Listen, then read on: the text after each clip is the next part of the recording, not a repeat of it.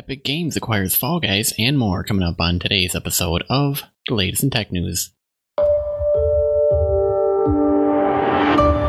Hey, Gadget here. You're just in time for the latest episode of the world's fastest growing show on tech and gadget news. That's right. This is the latest in tech news. My name is Taylor Merrick, and, uh, well, we'll be getting quickly into the news here, but before we do, I wanted to let everybody know that we are having a $50 Amazon gift card giveaway.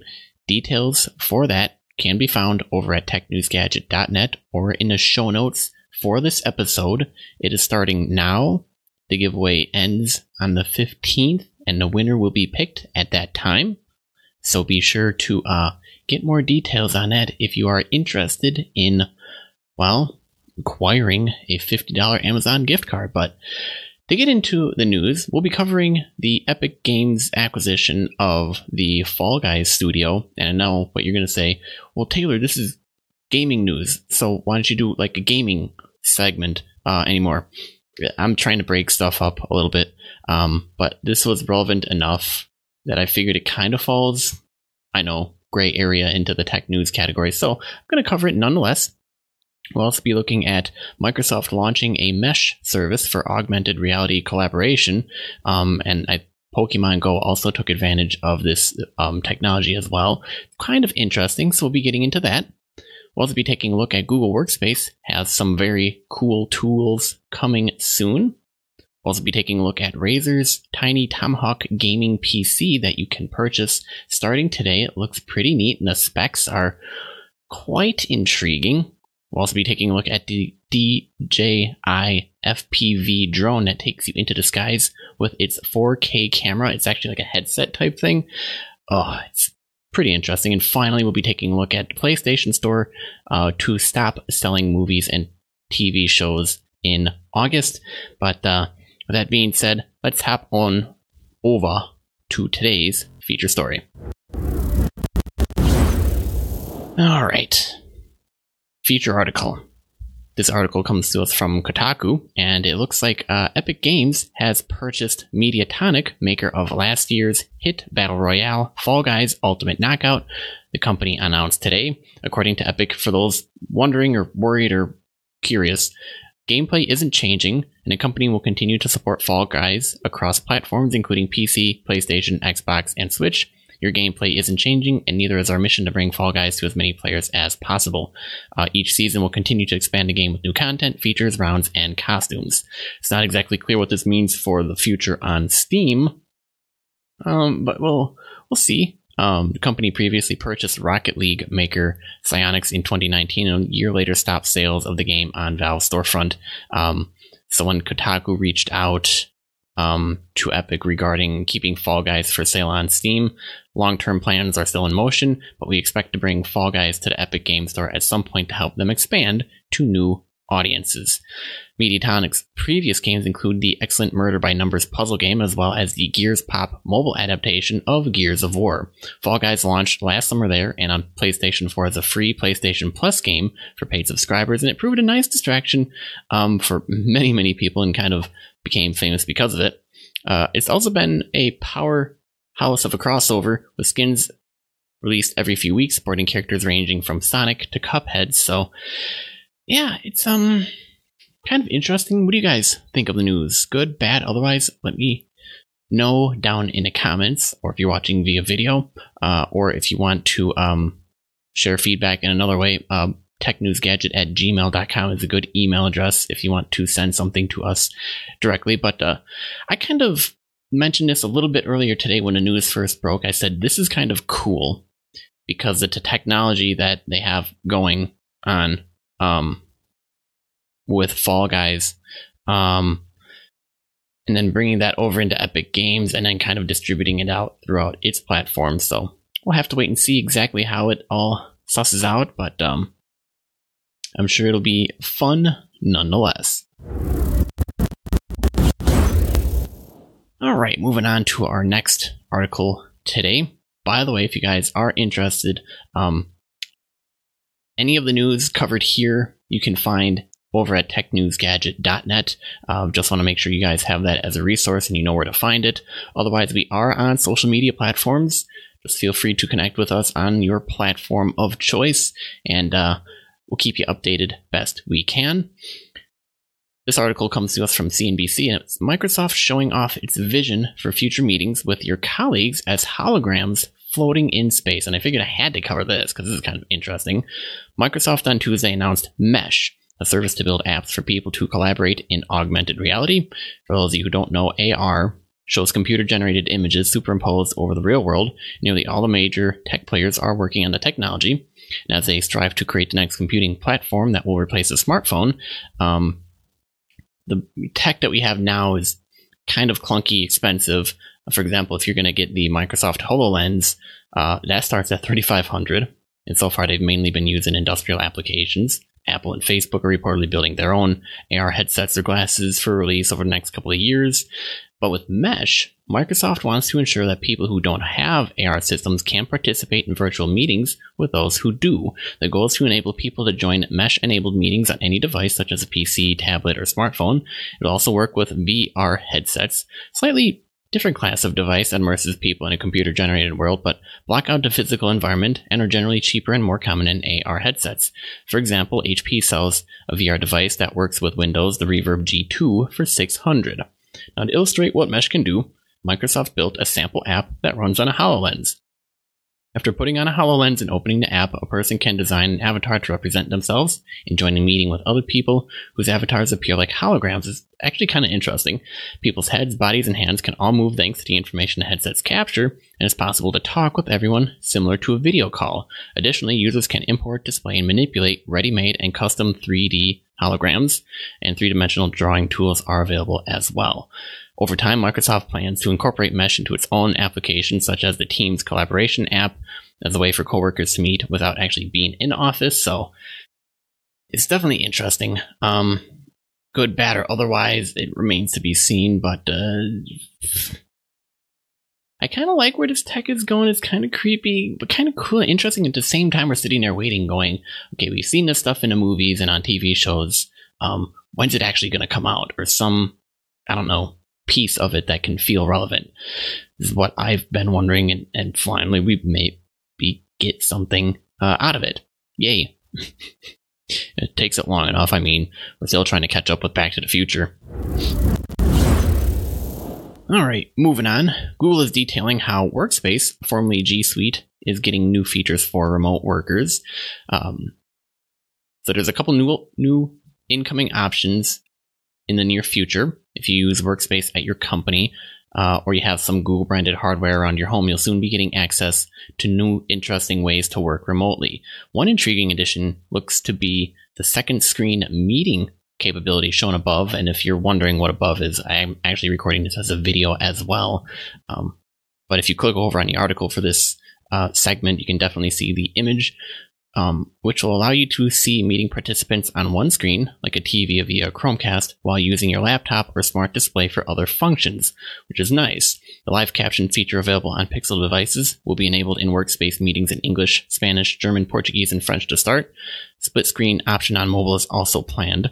Um, there's also calendar getting the ability to break up work hours into more variable chunks without needing multiple entries, and the option to share locations and availability with colleagues. A new focus time tool will help minimize notifications and distractions for assigned periods, and are also planning on introducing Workspace Frontline, a new tier specifically designed to link between conventional working teams and frontline workers such like firefighters, police, emergency medical services. Um, but then there's also some voice assistant commands um, that are going to be updating that as well. So details for that are in the show notes for you guys to take a look at. All right, moving on to some gadget news. For those of you interested in the uh, latest Razer offering, we have the Tomahawk gaming PC. It is available for purchase starting today. Um, if you are interested, it the main selling point of this gadget is the NVIDIA RTX 3080. Um, and let's just say it's uh, definitely priced accordingly. Razer's small form factor Tomahawk gaming desktop is finally available for sale. mostly. The PC's main appeal apart from its size is that you only need to worry about two parts the NUC and the graphics card. Razer has a listing for a version that comes with just the NUC, which would allow users to slot in a graphics card of their own, but it seems to be marketed as out of stock. Um, the version that's available for today comes with an otherwise extremely hard to get RTX 3080 Founders Edition. Now, if you have the $3,200 to spend on the version with the 3080, today's launch could definitely be the deal you're looking for. You can add it to cart, and Razer's site says it will ship the next business day. As for the NUC only version, still listed out of stock, just like both versions were when they were kind of available for pre order in December. Um, no response yet from Razer regarding that and the availability of the NUC only version, but the computer is using Intel's NUC or next unit of computing as its brain, meaning the actual PC part is just a card that slots in next to the GPU. Seems that there's only one version of the Tomahawk so far, and here are the following specs. It has an Intel Core i9 9980 HK 8 core CPU, a 512 gigabyte NVMe SSD, and a 2.5 inch 2 terabyte hard drive, 16 gigabytes of DDR4 uh, RAM, and RGB lighting, of course. The price point, though, a CPU that is two generations out of date is a bit rough, but that can probably be blamed on Intel. Um, Intel hasn't really released any updated um, card for that. And because of the design, you can't swap or upgrade the CPU yourself, though it's not worth noting that the RAM and storage can be switched out. But uh, yeah, for those of you interested, here's the link right, right here for you guys to go take a look. All right, moving on to more gadget news. Uh, for those of you who like drones, the DJI FPV drone uh, has come out with a 4K camera and video goggles. Uh, it's effectively an eagle simulator. It's kind of interesting. By the way, if you're watching this show and you're wondering, is there a podcast available? Yes, there is. Head on over to the podcast app of your choice, type in latest in tech news, and you can subscribe right there. Or you can head on over to latestintechnews.com and uh, then you can kind of make your selection and choice from there. By the way, the $50 Amazon gift card giveaway that is currently going on and ends on March 15th has to do with the podcast. Namely, if you leave a review, you'll be entered in to win an Amazon gift card. If you want to get in on that, I'll make sure to have a link in the show notes for this article. Otherwise, you can head on over to technewsgadget.net. Make sure to have a link there for you to enter as well, as well as on social media. Uh, I'll have links there as well. So be sure you get your entries in before the 15th, and you, my friend, could be the lucky winner of a $50 Amazon gift card you to splurge on whatever you want. Um, and back to the article. This one's coming to us from Tech Radar. The DJI FPV has officially landed, and this first person view flyer is promising to be an exciting cross between a racing drone and a cinematic sky based camera like the DJI Mavic Air 2, um, which I believe I probably covered in a previous article as well. This one differs from the company's other drones in one key way. Rather than flying it via a video feed on a controller screen, you instead get an onboard view thanks to some bundled head mounted goggles. This promise to give you the experience of flying like an eagle or kind of being like in the real world cockpit of a plane on Microsoft Flight Simulator. In this sense, it's similar to the racing drones, which have become increasingly popular with the rise of professional competitions like the Drone Racing League, which is crazy fast how they go. But this new ready to fly drone is less targeted at racing and more towards beginners who want to try the first person experience while shooting 4K aerial videos. Um, now, while it can't quite match the 120 miles per hour of pro racing drones, it is nippier and more nimble than any Mavic drone, thanks to the top speed of 87 miles per hour and the ability to zip from 0 to 62 miles per hour in just two seconds flat. Uh, for those of you interested, it can shoot 4K 60p video with rocksteady image stabilization and a decent 120 megabyte per second bitrate all via its 150 degree wide angle lens. Um, it does have a smaller sensor, um, but the it, it works out. This means that you can expect decent quality video and images in good light, albeit via a very wide angle lens. But the um, unique selling point here is really that ability to get a soaring view of landscapes and scenery via the included DJI Goggles V2 and the ability to control it using DJI's new optional single handed motion controller, which lets you fly the drone using hand movements. It, gets kind of crazy here because um, you're like, wait, um, I have the goggles on, I control it that way, and then I'm controlling it with a hand and then I have my phone looking kind of crazy. Um, but whether you use an emotion controller or the standard pad, you'll always need the goggles to see where you're flying. They each show a live video feed from the drone at 810 uh, P quality at either 60 or 120 frames, depending on which quality you choose, and from up to 10 kilometers away if you're in the US, or 6 kilometers for flyers everywhere else in the world. As for latency, um, they claim to have solved this with the latest version of its technology called O3. This promises to send a high bitrate 50 megabytes per second feed to the goggles and apparently brings new anti interference tech to help you get a reliable feed. Um, I'm looking for pricing here. If you are interested, you can buy the drone from today in a couple of different bundles. The standard combo, which includes the drone remote controller and goggles, costs around $1,300 US. If you need a little more range, you can pick it up um, with two extra batteries and a dedicated charging hub for an extra $300. And you can also get an optional motion controller available for an extra $200.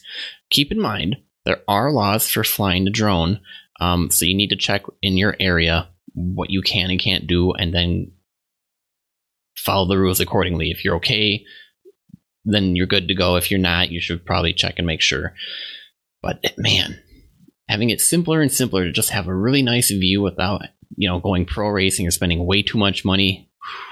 Man, 4K though, this is kind of nice.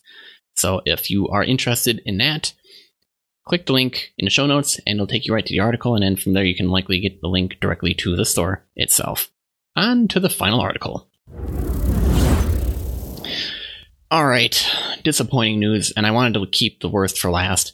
Um, the PlayStation Store will be stopping the sales of movies and TV shows on August 31st. You see, I know why. A lot of streaming services have popped up, kind of rendering the PlayStation Store movie and TV show purchase and rentals uh, that they had, and they're kind of like, eh, eh, we're probably not getting a lot anyways, so we're probably just going to have to just cancel this out. Um, the article goes on to say you'll have to turn to third party services you want to buy or rent videos on your PlayStation later this year. Sony is discontinuing the PlayStation Store movie and TV show purchase and rentals on August 31st. The electronics giant feels a tremendous growth in subscription and ad supported streaming services has reduced the need for an in house purchase and rental option. And me personally, and, and they probably know this too, but they're not telling you, so I'll tell you people probably aren't purchasing and renting and watching and storing much on um, using what PlayStation Store has already. So they're like, we're not going to get too much mileage off this anymore, and just cancel it.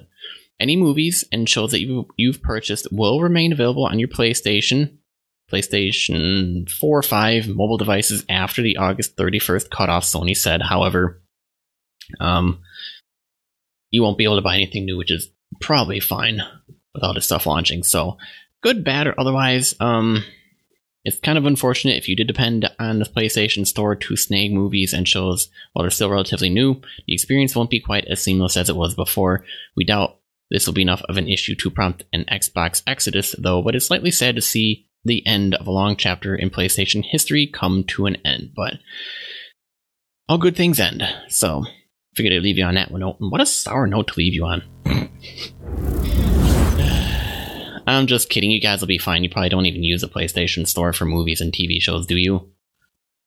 Right. And I only probably have like one movie on too, so I'm not too worried. I mean, my only worry was, oh great, is that going to be deleted? No, I'll just have it. It'll just sit there in past um, for me to watch whenever. But uh, yeah, That wraps up this episode of the latest in tech news. Thanks for tuning in. The latest in tech news can be found on every major platform, including Apple Podcasts, Spotify, Google Podcasts, and wherever else podcasts are found. Now, if you enjoyed this episode, let us know by leaving a review and sharing this episode with a friend. However, if you want to enter that $50 Amazon gift card giveaway, links are in the show notes and over at technewsgadget.net for you to enter. And you can leave a review and get a chance at winning 50 bucks and a gift card. Can go on a spending spree, get whatever you want. Just if it's over 50, it's on you. I'm just saying. Also, double check that you're subscribed so that you don't miss the next episode. I'm your host, Taylor Merrick, and remember, for the latest in tech, gadget, and gaming news, visit technewsgadget.net. Pretty much, keep being awesome, guys, and I'll see you on the flip side.